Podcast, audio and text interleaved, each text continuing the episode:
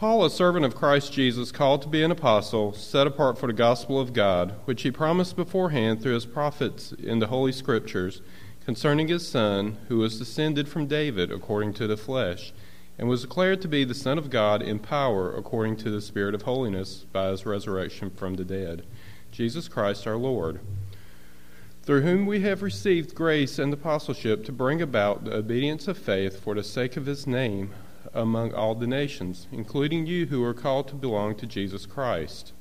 To all those in Rome who are loved by God and called to be saints, grace to you and peace from God our Father and the Lord Jesus Christ. All right, well, I do hope that you have your Bibles open to uh, Romans chapter 1, uh, verses 1 through 7.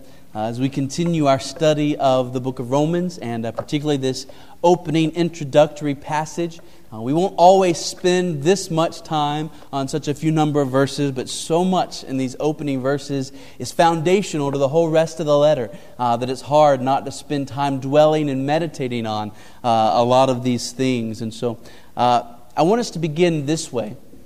I want you to imagine that you're on a ship in the middle of the Atlantic Ocean, and that the ship that you are on is sinking. People are running everywhere, panicking, not sure what to do. In our imaginary scenario, there are no lifeboats. There are not even any life vests. People are terrified as the boat begins to go down. Some are praying some are running in every direction, trying to find something they can do to help the situation. Some stand quietly by, just waiting for the inevitable. Some are hysterical, they're screaming, they're refusing to be comforted. And in the heart of everyone on the ship is this realization we are all about to die. Then suddenly, a man comes running by you on the ship. And as he runs by, he's yelling out this message Get to the rear of the ship. Help has come. There is a rescue boat waiting. Get to the rear of the ship. Here's my question Does merely hearing that message save you? No. Does merely believing that the message that that person is screaming as they run by, does merely believing that message save you? No. It's when you act on that message and actually run to the rear of the ship and step onto that rescue boat that you are truly saved. Well, that's exactly how it is with the gospel. When God brings us by His grace, to the point of realizing that we are lost and perishing and on our way to hell. Then the message comes to us as fantastic news help has come. But merely hearing the message does not save us. And merely believing that the facts of the message are true does not save us. It is only when we act on the good news and run to Jesus, resting in Him, throwing ourselves off of this sinking ship and into His arms of safety, then we are truly saved. I want to stress this. We are not ultimately saved by a message, we are saved by a person, and His name is Jesus Christ.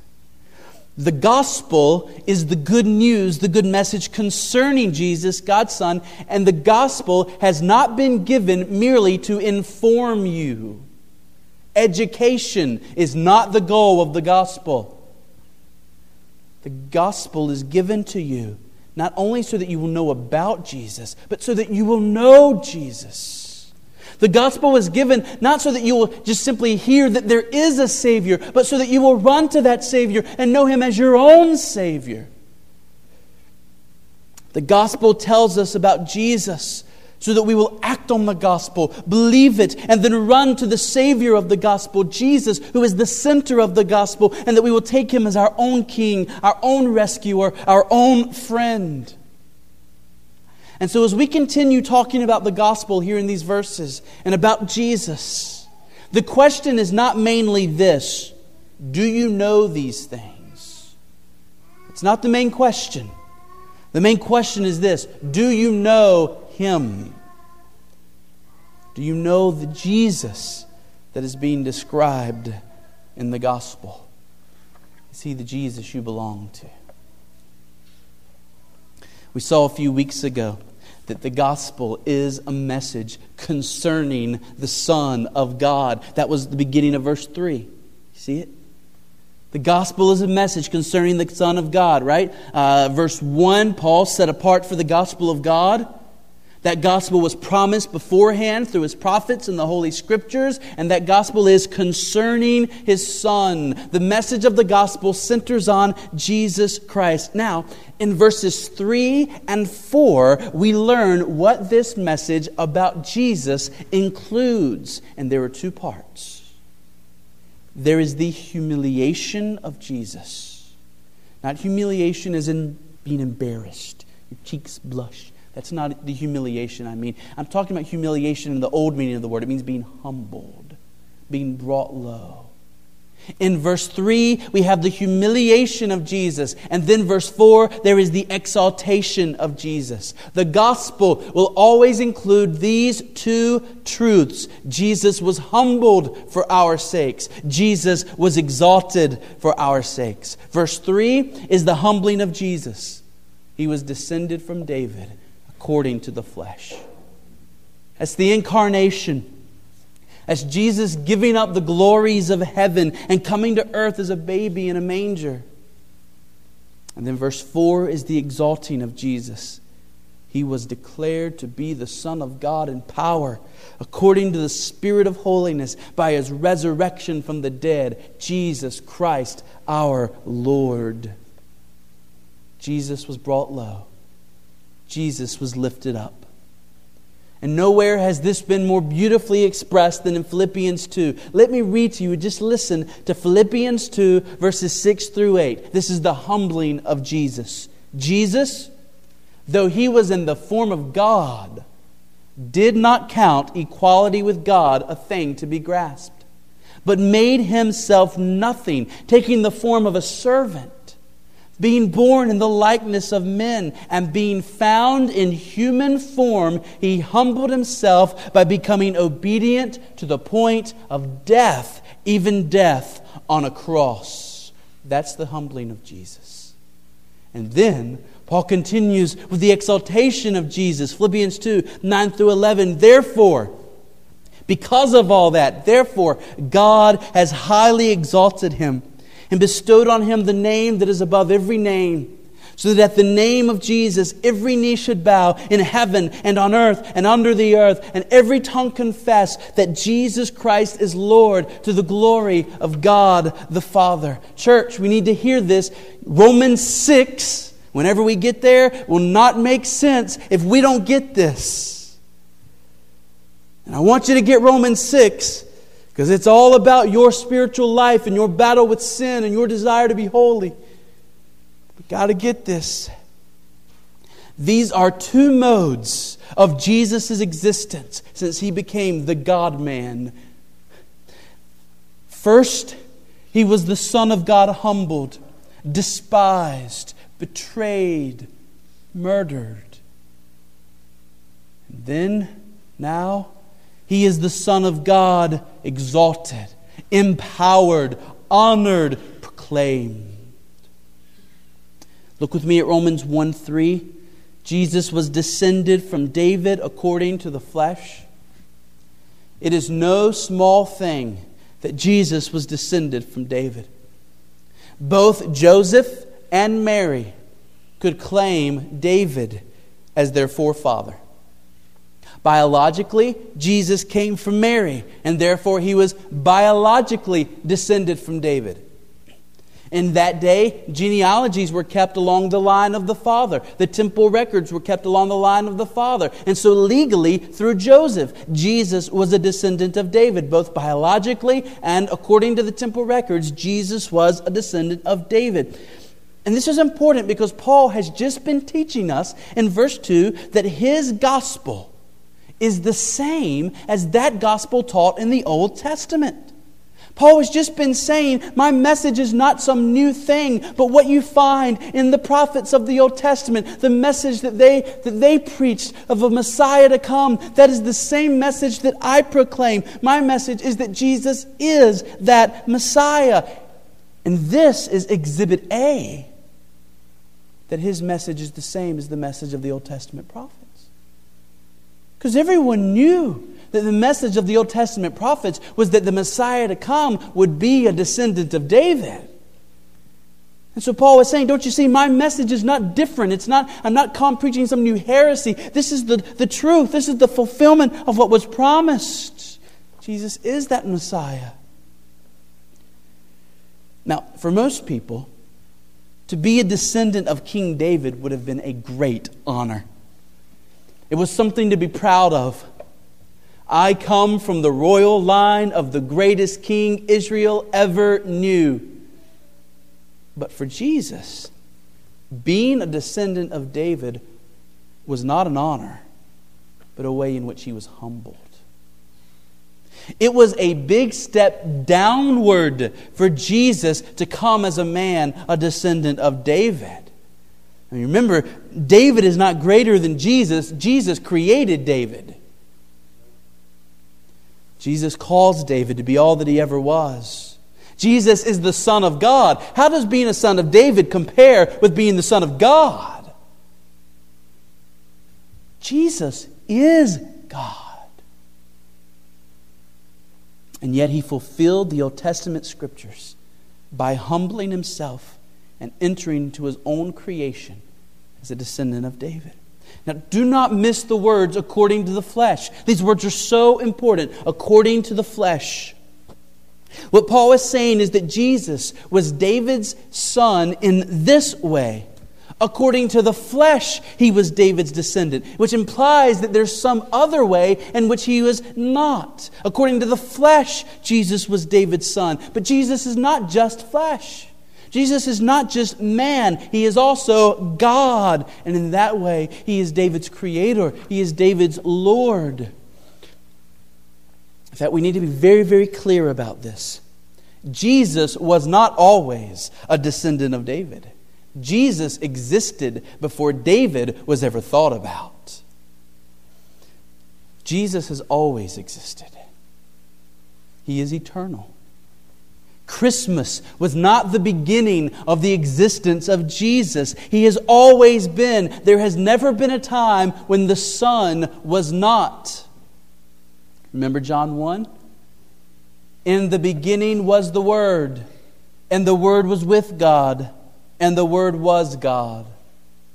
And we know that that's referring to Jesus because verse 14 says, The Word became flesh and dwelt among us.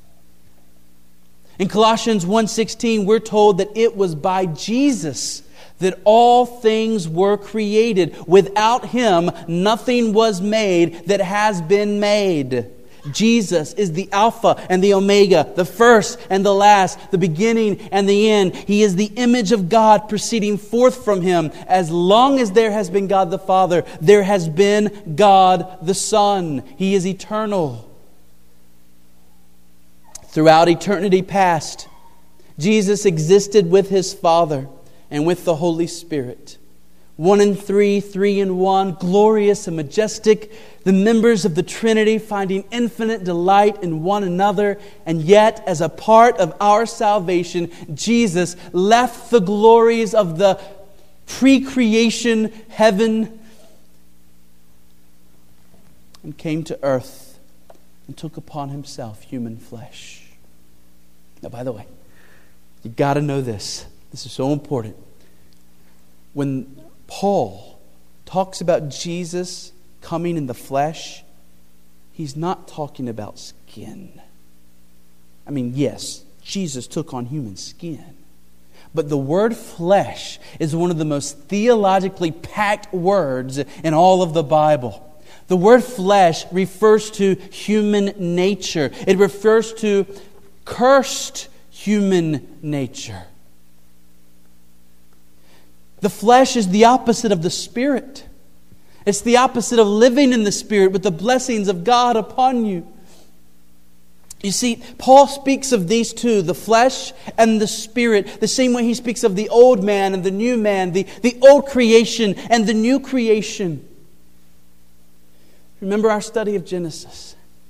In the beginning, God made a covenant with Adam that basically said, Adam, if you keep my commandment, you and the world will be blessed. But if you break my commandment, you and the world will be cursed. Adam sinned, and ever since, all human beings in this world have been under a curse.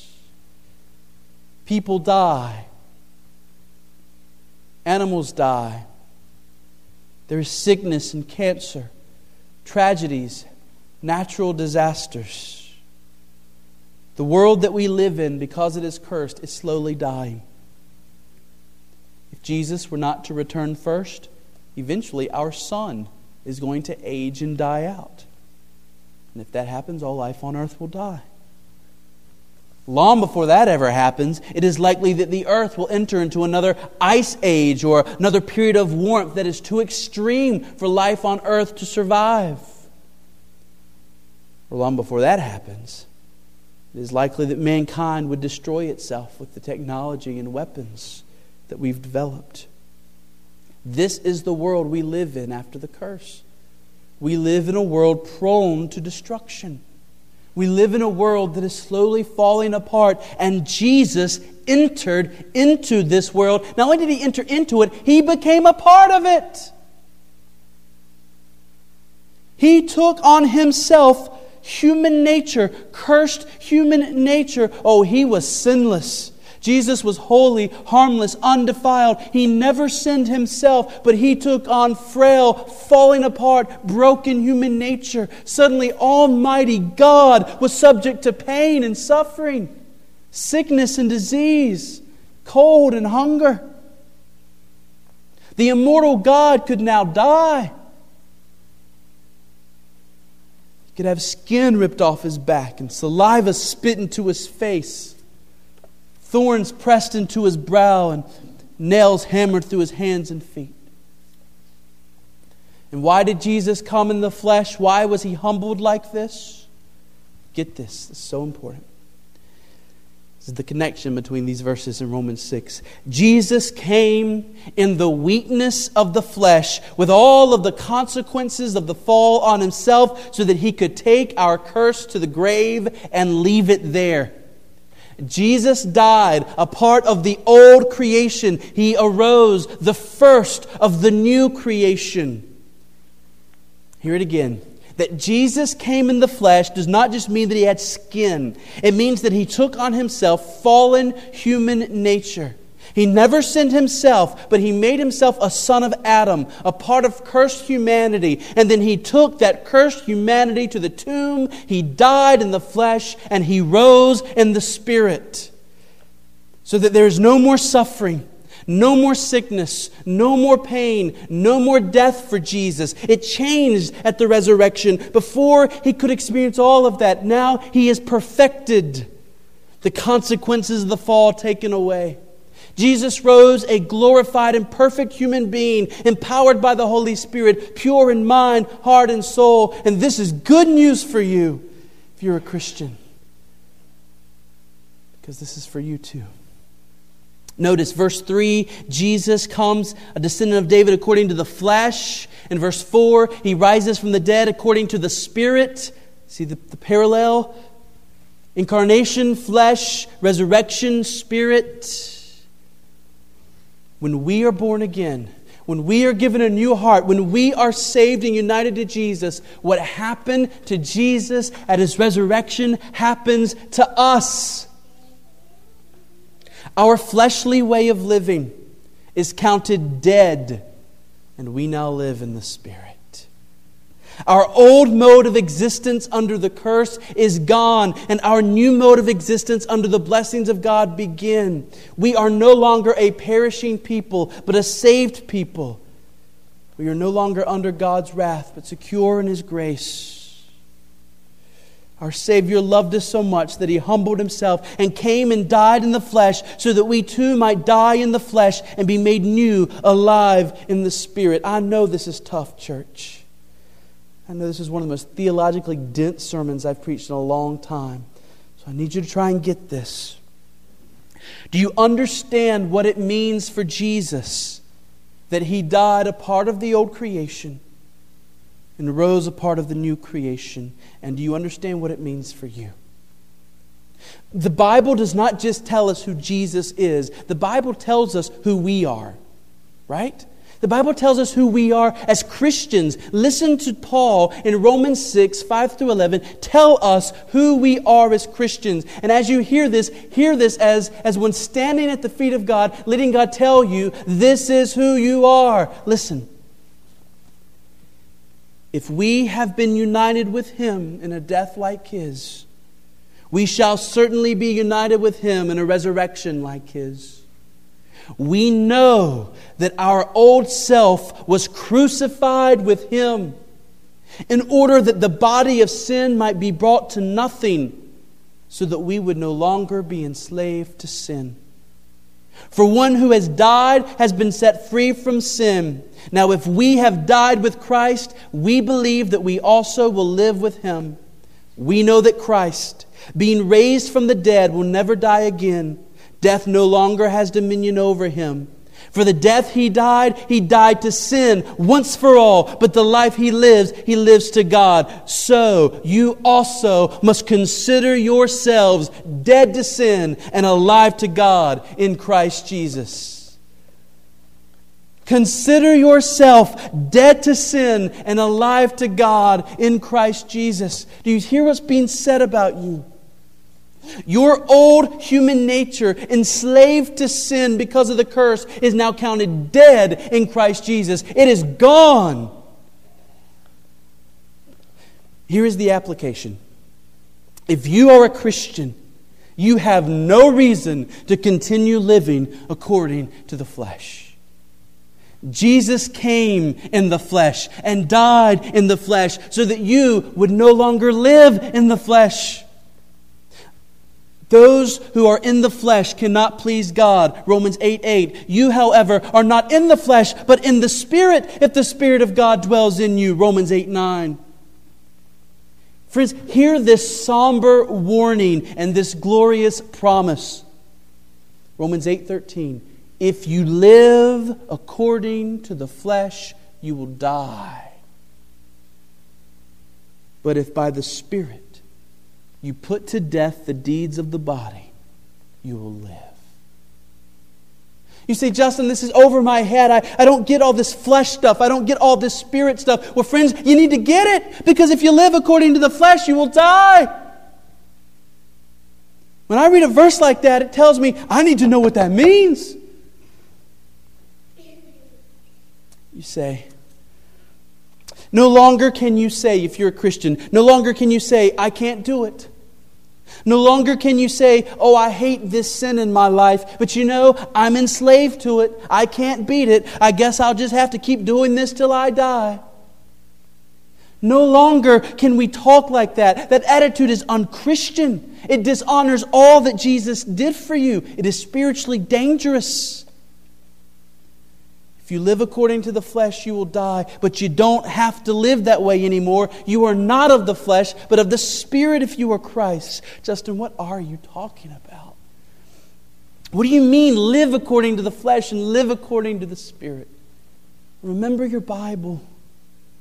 The works of the flesh are evident sexual immorality, impurity, sensuality, idolatry, sorcery enmity, strife, jealousy, fits of anger, rivalries, dissensions, divisions, envy, drunkenness, orgy, things like these. I warn you, as I warned you before, that those who do such things will not inherit the kingdom of God. But the fruit of the Spirit is love, joy, peace, patience, kindness, goodness, faithfulness, gentleness, self control. Against such things there is no law. Listen. And those who belong to Christ Jesus have crucified the flesh with its passions and desires. It's from Galatians. Those who belong to Christ Jesus have crucified the flesh. Those who belong to Christ Jesus have crucified the flesh. Do you belong to Jesus? Have you crucified your old way of living? Have you died to who you used to be? Jesus was crucified in the flesh so that we too could have our flesh crucified and walk in newness of life. If you are in Christ, you are a new creation. And now, because of what Jesus has done, God has given us that spirit, that spirit that now empowers Christ, that spirit that now has exalted Christ, that spirit is now given to us, and that spirit is killing in us all the remaining wickedness inside of us, and it is cultivating holiness in us. The Spirit of God is at work in us, love replacing hatred, cultivating forgiveness and killing bitterness, generosity replacing greed, contentment replacing lust gratitude replacing jealousy, humility replacing pride. This is what God is doing in your life through the Spirit if you are His. Oh, I hope you know who you are as a Christian. Are you in step with the Spirit? Are you cooperating with the Spirit, doing all you can to grow and mature? If you are saved, your flesh is counted dead. No longer are you a slave to lust or greed or gluttony. You are not a slave, so don't live like a slave. Don't chain yourself again to those things. It is for freedom that Christ has set you free. Live in the victory that Jesus has accomplished for you. He's given you the Spirit so that now you can say, I can do all things through Christ Jesus. Are you hating your sin, reading the Bible, praying, getting other Christians involved in your life who are holding you accountable? Are you striving with all you are for your own good and the good of those around you and the glory of God to no longer live the way you once lived? That's what the Spirit is doing in your life. It's making you different. He's making you Christ like. He's making you holy. He's killing your flesh. Are you cooperating with the Spirit? Are you walking with the Spirit? Or are you fighting against the Spirit? Are you acting as if Jesus has not set you free? When temptation comes into your life, do you just give in instead of fighting? I'm a slave. Are you making a mockery of the cross? Are you trying to chain yourself again to sin, to make it your master and you its servant? Brothers and sisters, Jesus came according to the flesh so that your old way of living, with all of your selfishness and pride and, and all of those things, are dead. They are counted dead. There is no reason why you have to live that way anymore. Believe what the Bible says Christ has done for you. Reckon yourself dead to sin and start living according to the Spirit. Oh, I'm not saying you're going to be perfect. We're not, are we? We're going to stumble. We're going to fall. But, friends, we have no reason to be wimpy Christians. We are not to just throw ourselves headlong to the world or the flesh or the devil and say, I'm defeated. I can't beat this sin. I can't fight this bitterness in my heart. I can't get rid of this pride. I can't lose this selfishness and just give in. I'm just going to live my life. I'm just going to float along in these sins as if Jesus died for nothing. Folks, Jesus didn't just die to save you from the consequences of your sin. He saved died to save you from your sin, from its power over you, from its presence in your life. And we make a mockery of him when we walk around as if that's not the case. All right, three questions to consider as we close. And we'll talk more about this tonight. Three questions to consider. One. Question one is actually a group of questions, but one question. Do you know that as a Christian, the power of sin over your life has been broken and that the Spirit lives within you? Do you know that you can do all things through Christ who gives you strength? Do you know that God has promised to give you all the grace you need to escape any temptation, that there is always a way out? Do you know who you are? Believe what the Bible says about you. You are free from sin. You are empowered to live a holy life, bringing glory to Jesus. Do you believe that? That's question one. Question two. If you know all that to be true, then is there some sin in your life that though Jesus died so that you would put that sin to death, you are choosing instead to give yourself to it, to nurture it, to give it free reign in your life?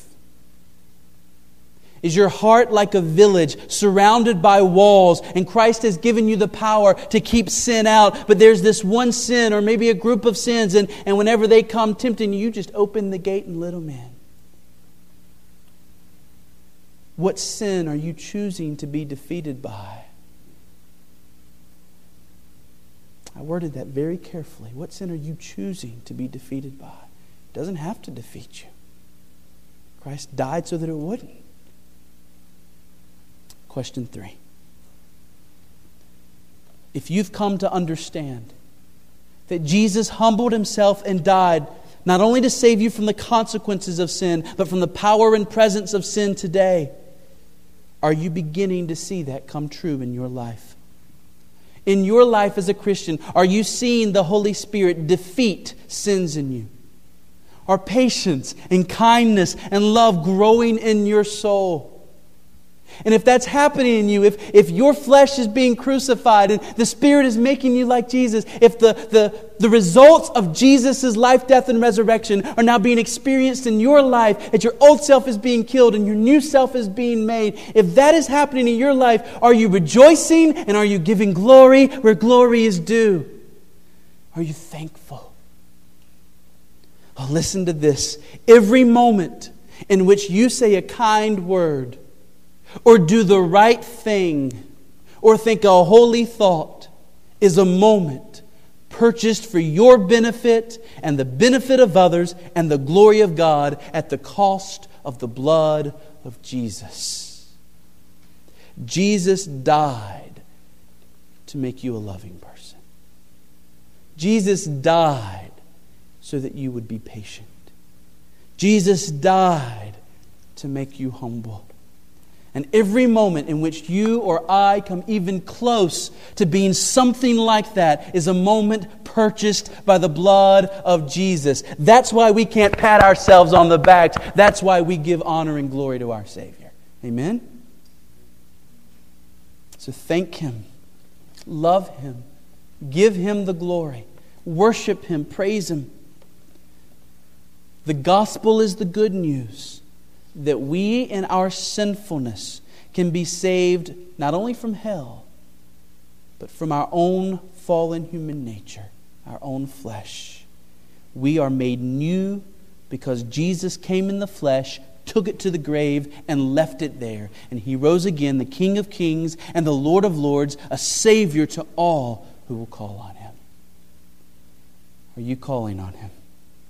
Are you resting in him? Are you living in the power that He provides? If you're not, don't continue to live as a slave to yourself, but turn to Jesus. Be made free. Let's pray.